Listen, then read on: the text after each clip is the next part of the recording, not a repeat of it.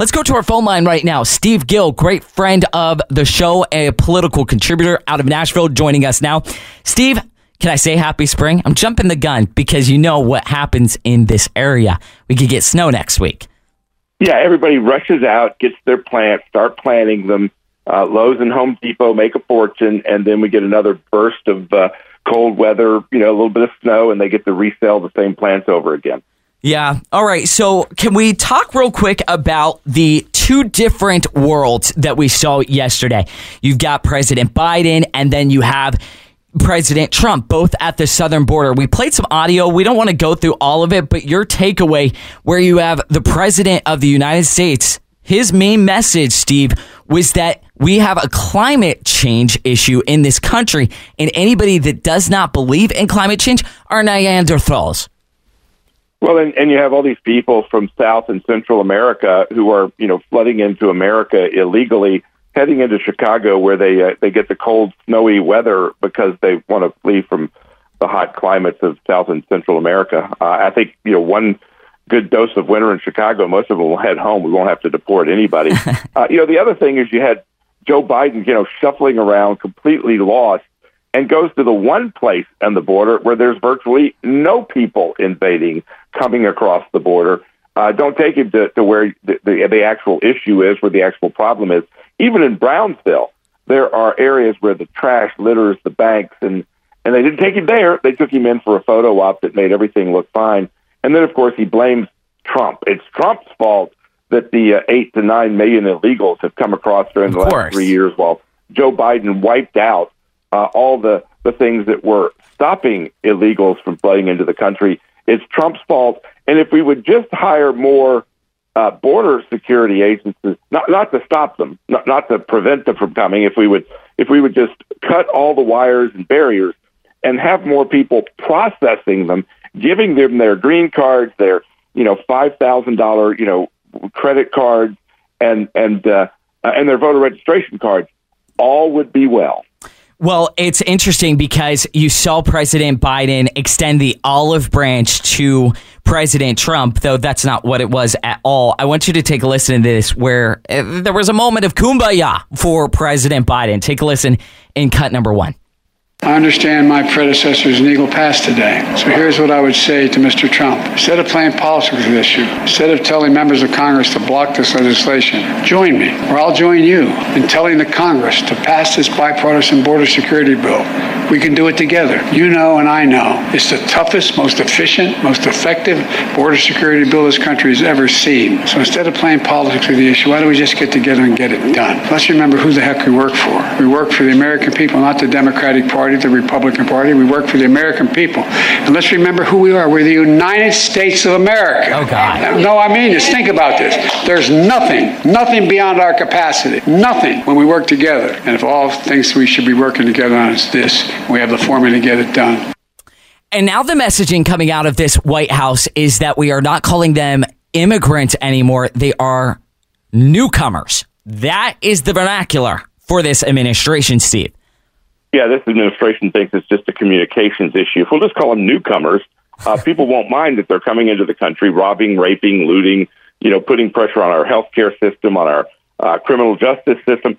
It, it'll all be fine again if we'll just call them newcomers rather than illegal aliens, because uh, illegal aliens is a little bit scary. Newcomers is not. So if your wife or daughter or sister gets raped by a newcomer, uh, murdered by a newcomer, uh, it won't be as painful or as, uh, as cause as much grief if, if you listen to Joe Biden. At least he didn't resort to the t- typical Biden communication means when he's going to really draw attention by whispering.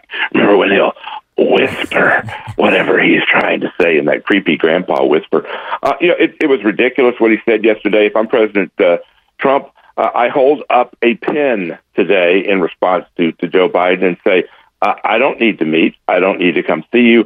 I'm going to send a pen to the White House today because, Joe, if you'll just sign the executive orders reversing the ones you dispatched immediately when you came into office, restore us to the executive orders that I left in place, uh, we'll solve the problem. Don't need to have Congress pass anything. We will stop the flood if you'll simply use this pen to reverse the executive orders that you used uh, wiping out my executive orders. Yeah, yeah. Um, it's very interesting because if you switch over to the TV and go over to MSNBC, it is not the illegal immigrants coming up from the southern border that are murdering 22 year old college students in Athens, Georgia, that are the threats to America and our democracy. It are folks like you and me, white rural voters in this country. Take a listen to these two MSNBC guests claiming that it's the white voters, the Christian nationalists, that are the threats to this democracy in Cut 7.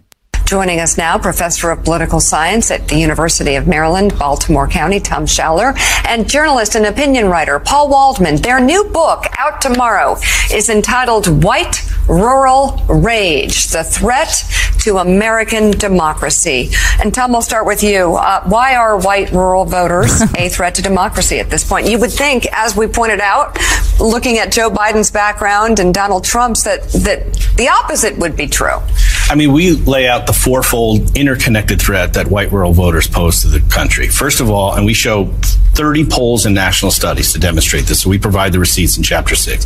They're the most racist, xenophobic, anti-immigrant, and anti-gay geodemographic group in the country. Second, they're the most conspiracist group. QAnon support and subscribers, election denialism, COVID denialism and scientific skepticism, Obama birtherism.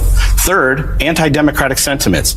They don't believe in an independent press, free speech. They're most likely to say the president should be able to act unilaterally without any checks from Congress or the courts or the bureaucracy. They're also the most strongly white nationalist and white Christian nationalists. And fourth, they are most likely to excuse or justify violence as an acceptable alternative to peaceful public discourse. So you mentioned a lot of negative factors yeah. about about this this demographic. Um, well, crap! I'm screwed. What happens when they tell us all to get out, Steve? Well, and then you've got the FBI that's uh, you know putting their uh, anti-looting, anti you know robbery um, uh, uh, website up that has white women featured in the uh, pictures, not the people who are actually going in and looting stores and uh, and, the rest. Uh, look, it's it's those white country folks that were burning and looting places like Portland and Seattle and and burning uh, the church across the street from the White House. It was them white folks that was uh, was doing that.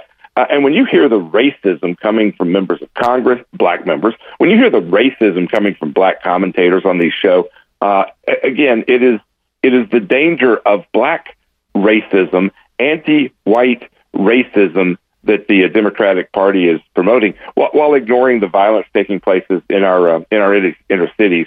Uh, people aren't afraid to walk uh, down down the streets of uh, you know Germantown uh, at night, uh, but they are afraid to walk down the streets of New York City, Chicago, San Francisco, uh, dare I say Memphis, uh, not because they've got a bunch of white uh, white folks uh, in their pickup trucks, you know, dashing into downtown uh, Memphis, Beale Street, burning up the tires, doing their spins in uh, in Beale Street.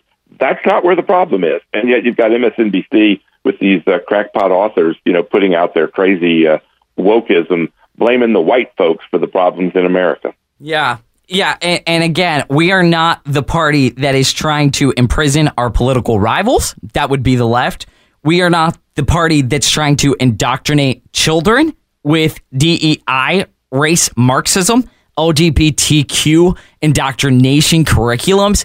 Um, I think this is what we would call textbook projection. That is, is, is actually you, in fact, that are the real threats to democracy. If we want to play that game, I'll give you the last uh, minute, Steve. Well, when when you look at the uh, the mass shootings, uh, the number of mass shootings that take place with transgender individuals as a as a percentage of the population versus as a percentage of the uh, of the mass shootings we've seen in the last year, two years. Uh, it, it's the transgenders that are the real uh, violent threat to uh, to Americans, to our children, to our schools, um, and it's it's time to address uh, both the drugs that they're taking that makes them more violent, and, and the threat that that tiny, minuscule piece of the population is doing. And then again, are we going to believe what the uh, lying Democrats say on MSNBC, the lying liberals write in their books? Are we going to believe our own eyes when we see the violence, whether it's at fast food restaurants, whether we see a downtown uh, uh, looting uh, band of roving criminals, or are we going to believe, you know, the, the words they put out. I'm going to believe my eyes. I'm going to believe what I see. Yeah, and I think I think a lot of Americans are as well. Steve, thanks for dropping by, folks. Follow Steve on X. That is the Gill Report. You can find his stuff there. Steve, thanks for joining us. Have a great weekend. Thanks. You have a great weekend and uh, enjoy spring while it lasts.